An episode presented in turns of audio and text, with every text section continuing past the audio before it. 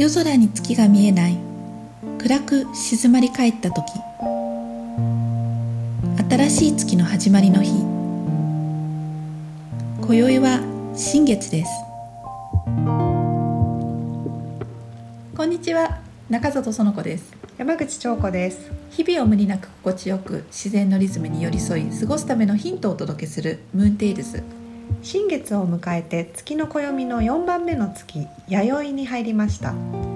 弥生は現代のカレンダーだと新月の今日4月20日から次の月の新月の前日5月19日までです。4月17日から春土曜に入りました。ということは土曜の18日間が明けるともうすぐそこに夏がやってくるということですね。もう夏なんですね、うん、今年の立夏は5月6日ちょうど弥生の満月にも重なります。今年はウルー月が入って月の暦の2月にあたる如月が2回繰り返されたので春はゆっくりと進んでいくかと思っていましたがお天気の方では一気にやってきたという印象ですよね。うん。はい、お庭のお花、うん、植物が通常に比べて半月から一月ぐらい早いっていうような感じがあってもうすでに木工バラが咲き終わるぐらいのタイミングなんですよね。今年は家の近くに小さな農園の区画を借りたので土曜に入る前に夏から秋に向けての野菜の種まきをしました、うん、どんなもの植えました？野菜は大好きな枝豆とあと小株そして里芋とさつまいもと落花生にも挑戦しています。なるべく手がかからなそうなイメージのものを。そしてスムージーに使うハーブも数種類植えました葉野菜はちょっと珍しいんですが有米菜とか英菜というふうに呼ばれる中国の肉厚なレタスも種から育ててみています。土曜が明けたら様子を見て何か苗を足すかもしれません、うん、そちらの広大な畑はどうですか？小学校の畑は例年5年生の授業の一環として行われているので、うん、新5年生の引き継ぎ式を終えてこの年度が変わるとともに畑もリセットの時期を迎えたという感じです。うん、でここから授業の中で根菜や葉野菜の種まきだとか定食といったものを行っていくんですけれどもあのその授業実施の日に向けて幸運期をかけたりする畑の先生たちの準備が密かに大変そうだなと思っています。隣の畑まで今年は広げてみているので授業で使うもの以外の作物にもチャレンジしたいなと思ってます。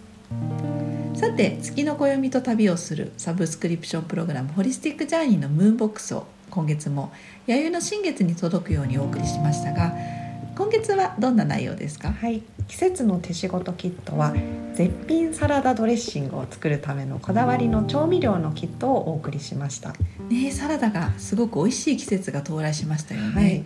今年はマンスリークレンズというプログラムで毎月グリーンスムージークレンズを参加者の皆さんと一緒にしているので回復食に食べるサラダが本当に美味しいなと感じています、うん、グリーンスムージーを強化し始めると自然とフレッシュなサラダを体が欲するようにもなりますよねドレッシングを楽しんでもらうためにムーンボックスの果物や野菜のセレクトをお願いしているこだわりの八百屋さんのみこと屋さんからはタイミングよく葉付き人参を入れてもらいました、うん、葉っぱもサラダとスムージーに使えますよね。そしてお茶は漢方上級スタイリストの黒木久美さんにブレンドしていただいた土曜の漢方茶。土曜が明けたら立夏夏の立ち上がりをサポートする魅惑のバスソルトもお届けしました、はい今月はバスソルトを毎シーズンブレンドしてくれている井口泉さんにお話をお聞きするゲストライブもホリスティックジャーニーのメンバー向けのコンテンツとして配信します。このライブもすごい盛り上がって楽しいですよね、うんムーンボックスでお送りした特別なものを作った人からお話を聞く機会は本当に貴重でそれを使う体験が何倍にも膨ら膨ら,、ま、膨らむし深まりますよね。そして自分が日々選ぶものに対する意識の向け方にも影響があるなというふうに感じています。今月の弥生はどんな月ですか？弥生の語源は草木が芽吹く生い茂るという「いやおい」という言葉でまさに春爛漫という月です。季節が夏に切り替わる前の晩春。本来桃の節句であるひな祭りというのは春がピークのこの時期なんですよね、桜が散り終えると同時に春の終わりに向けて花が咲き乱れるという季節ですよね。ツツジだったりシャクナゲ花水木。ボタンそして藤、うん。大きかったりこう色が濃かったり香りが強かったりみたいな、あでやかな花々が咲くといつもの景色がまたちょっとこう春が深まるという感じになりますよね。この月は降水量も多い傾向があります。穀物の雨と書く穀雨というこの時期の雨は農作物と植物にとっては恵みの雨で気温の上昇とともに雨が降ってぐんぐんと成長していくという時期です、そんな今月はどんなことにフォーカスをしますか？ジャンプして手応えをつかむ目に見える成果を出す一月にしたいです。小さなつぼみだった花が徐々に膨らんで一斉に咲き乱れる季節なので今まで準備してきたことを信じて大きな行動を起こすという月にしたいと思います。または心の中で育てていたやりたいことに向けて一歩大きく踏み出してみるという感じです。先月は生から動へとエネルギーをシフトする月でしたが今月はそこから一気に飛び跳ねて躊躇していたものを乗り越えていくという月です、春という季節を象徴する女性像情熱の乙女の最終盤の月ですからね、はい。この怖いもの知らずでまっすぐな情熱を持って夢を実現していく若い乙女のエネルギーがピークに差し掛かる頃と重なります、はい手応えをつかんでそして成果を出すためには何をしていきますか？自分にとって力を発揮しやすい条件を明確にします。人間誰しも前向きな考えで調子がいいっていう時と気持ちが乗らない時と両方あるのは当たり前ですよね。自分にとってどういう条件が満たされると力を発揮しやすいか。逆に何があるとやる気が起きなくて後ろ向きな考えに陥りがちなのか。日々の過ごし方と自分の状態を観察しているとだんだん分かってくることがあります。例えば私の場合はお天気が良くて太陽を浴びた時自分で設定したリチュアルができた日。そして朝グリーンスムージーを作って飲めた。運動した。あとはサウナでポカポカで温まったっていうそういう条件が揃うとすごくこう調子がいいんですね。で毎日全ての条件が揃うのは難しいかもしれませんができない時はそれを補うためにすぐにできることを考えてみるといいです。例えばウォーキングがあまりできていないからちょっと太陽が足りてない。その時は、えーお昼ご飯外に出て買いに行ってその道中太陽を浴びようとか、あとサウナになかなか行けないなっていう時はちょっとあとお風呂で温まる足湯をして代用しようという感じでその時にパッと対処できるものを持っておくといいですよね。そして力が発揮しにくい日っていうのはあ条件が満たされてないからだっていうふうに気づくことで自分の中に原因を探し求めて責めるということはなく納得して受け止めやすくなるということもあります、力を発揮しやすいしにくい条件ってそれぞれ何かありますか、うん。